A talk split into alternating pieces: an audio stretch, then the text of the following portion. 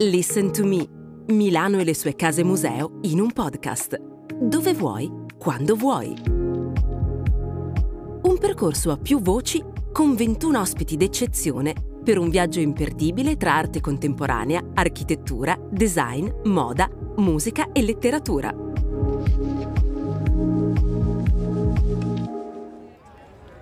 Sede del Salone del Mobile e della Design Week, una delle più grandi manifestazioni al mondo dedicata al design, Milano detiene ancora una volta il primato di città eclettica. Dall'ideazione alla progettazione, che si tratti di arredamento, moda o studio di ambienti, qui il design coniuga gusto e funzionalità, visione e stile. È un'arte in continua evoluzione. Listen to Me, durante questo percorso, ti racconterà gli ambienti, i luoghi e gli eventi che fanno di Milano la capitale del design. A proposito, chiediamo a Chiara Alessi, storica del design, perché proprio Milano detiene questo primato. Nel 63 c'è eh, Giulio Natta che appunto diventa il premio Nobel per la chimica, per l'invenzione del Moplen e nasce l'applicazione della plastica nel design. E tutto questo succede a Milano e succede a Milano perché c'è questa congiuntura che è quella della produzione, quella della ricerca e quella diciamo dell'aspetto della, della creatività. Cioè il Salone del Mobile nasce precisamente con l'intento di portare l'Italia a diventare un esportatore di mobile nel mondo. E ci riesce praticamente subito, cioè dal 61 che inaugura al 69, quindi in questo primo decennio, se pensi inquadrato in un contesto in cui nel mondo succede di tutto e anche fuori dal mondo, cioè c'è, eh, no, c'è Yuri Gagarin nel 61 e nel 69 l'allunaggio, e in questo contesto qua le esportazioni italiane passano da 9 miliardi a 65 miliardi. Eh, negli anni 80 effettivamente Milano diventa il primo esportatore di mobili del design nel mondo, superando anche Colonia, che invece storicamente era un po' il suo, il suo competitor. Oggi eh, tutto questo vive ancora della propria eredità, quindi una questione nata sostanzialmente su radici empiriche, concrete, oggi è un po' più volatilizzata, se vuoi, nella questione del brand. Eh, Milano è il design per definizione, quindi eh, non si può non passare da Milano per avere a che fare con il design e questo naturalmente a questo contribuisce anche la questione delle scuole e delle università sempre più dedicate allo studio e alla ricerca del design, che riescono effettivamente ad attrarre persone eh, prima dall'Europa e poi adesso veramente da tutto il mondo. Qual è la chiave del grande successo che riscontra il design italiano? Ascoltiamo le parole della designer Alessandra Baldereschi. Ciò che invece riesce a riconoscere come italiano è la capacità artigianale delle aziende anche di non arrendersi di fronte a idee veramente realizzabili. Eh, gli artigiani italiani, le aziende italiane sono capaci comunque di dire ok, ci proviamo. E questo lo trovi solo qui, sul nostro territorio. Invece come pensiero o idee, secondo me, è più diffuso, non è più solo italiano. Eh, ci sono bravissimi designer francesi, olandesi, tedeschi che hanno preso dal saper fare italiano e l'hanno fatto proprio e quindi è diventato il loro metodo, ma poi vengono a prototipare da noi, perché solo noi siamo in grado di raggiungere certi livelli di eccellenza. Un altro aspetto fondamentale per lo sviluppo del design italiano, secondo Chiara Alessi, è la Design Week, un evento che porta in città un miscuglio di novità e forme e rende Milano la World Design Capital per eccellenza, in grado di rinnovarsi di anno in anno.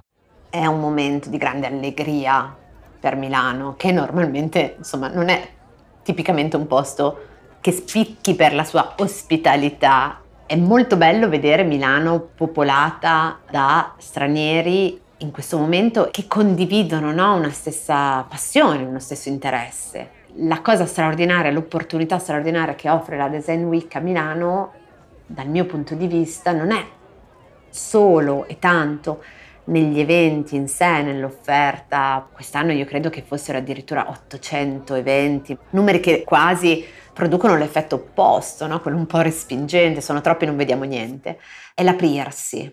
Quindi la possibilità durante la settimana del design di sperimentare la generosità dei milanesi. Cioè, Milano per tradizione, ma proprio andando veramente indietro nel tempo, è sempre stata una città incredibilmente ospitale, accogliente e generosa. È nella storia anche di tutti i santi che fanno le tappe della metropolitana di Milano, Sant'Ambrogio, Sant'Agostino. La storia di Milano è una storia fatta di santi e eh, generosi e ospitali. E poi invece a un certo punto, diciamo così, il DNA ha subito qualche modifica strana, la percezione che noi restituiamo non è precisamente quella, ma invece durante il Salone del Mobile, la settimana del Salone del Mobile succede questo, che c'è una riapertura, la possibilità di vedere, di accedere a luoghi che normalmente sono chiusi ai loro stessi cittadini, la possibilità di visitare cortili dei palazzi, di avere delle visite guidate a luoghi che sono sempre stati lì, ma che normalmente sono chiusi alla vista e quindi anche alla conoscenza delle persone che le abitano. La Design Week offre dunque la possibilità di scoprire una Milano inedita, anche fuori dal centro città. Pian piano quello che sta succedendo, a parte i classici distretti centrali intorno a cui si sono sempre mosse storicamente le aziende che esponevano, o i designer, i progettisti, gli architetti di studi, le scuole che esponevano al fuorisalone, appunto storicamente c'era la zona di Via Tortona, il distretto centrale di Cinque Vie, perché prima c'era quello invece di Via Manzoni eh, o Monte Napoleone, dove c'erano appunto eh, gli showroom delle, delle grandi aziende.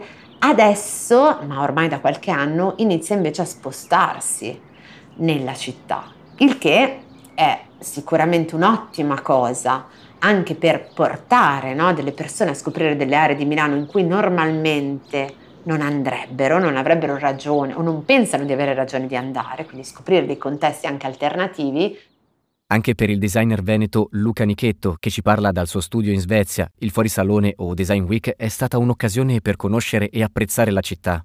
Ascoltiamo la sua impressione sulla città e su come l'evento del Fuorisalone l'abbia aiutato a scoprire gli angoli più nascosti e a superare il primo impatto con Milano. Po' traumatico, devo dire, nel senso che la prima volta non, non l'ho amata, l'ho trovata dura, esteticamente non come le altre città italiane per tutta una serie di motivi.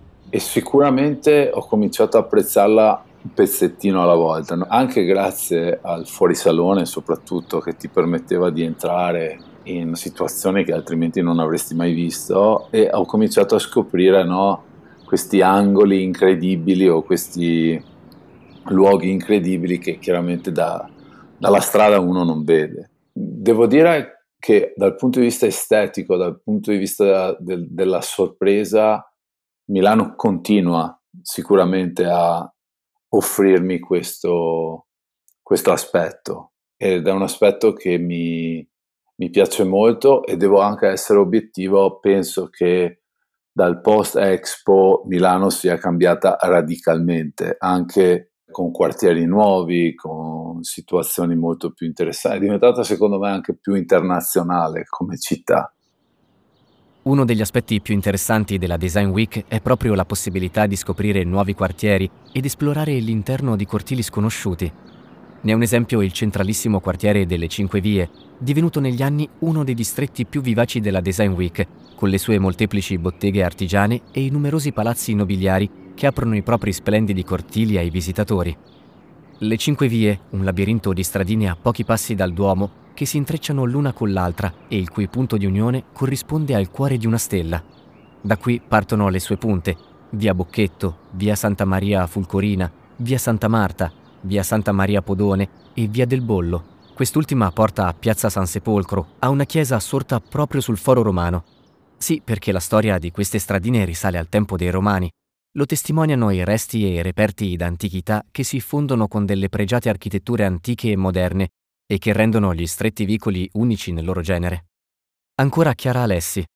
Cinque Vie, per esempio, tra i vari distretti, forse è quello che è il più sorprendente rispetto alla storia di Milano. E quindi la possibilità di accedere a cortili, spazi sotterranei che normalmente non sono visitabili o eh, sono preclusi agli occhi perché sono chiusi dietro dei cortili, dei portoni. Quindi passeggiare per il centro di Milano dando però al centro non più l'idea dello shopping, che tipicamente è l'associazione immediata quando si parla di centro, eh, cioè grandi negozi, via Vittorio Emanuele, ma pensare che il centro invece è fatto eh, di arte continua eh, ovunque, arte e architettura, perché poi appunto i palazzi del centro di Milano sono anche una mappa no? grandi, della grande storia dell'architettura moderna italiana. Quindi il dettaglio, secondo me, emerge in questo senso in Cinque Vie. Il dettaglio è la sorpresa. Durante la Design Week, il quartiere delle Cinque Vie si veste a festa, i cortili si aprono a innumerevoli mostre ed eventi di design. Girare per il quartiere, entrare nei portoni con lo sguardo in alto per scoprire le architetture nascoste e svelate per pochi giorni è eccitante per i turisti e per gli stessi milanesi. La Design Week si svolge solitamente nel mese di aprile il quartiere delle Cinque Vie è raggiungibile in pochi minuti a piedi dalle metropolitane Duomo e Sant'Ambrogio. Questo episodio è finito, non togliere le cuffie. Come promesso, nei prossimi episodi approfondiremo tre luoghi importanti per il design a Milano, iniziando dalla casa museo Boschi di Stefano.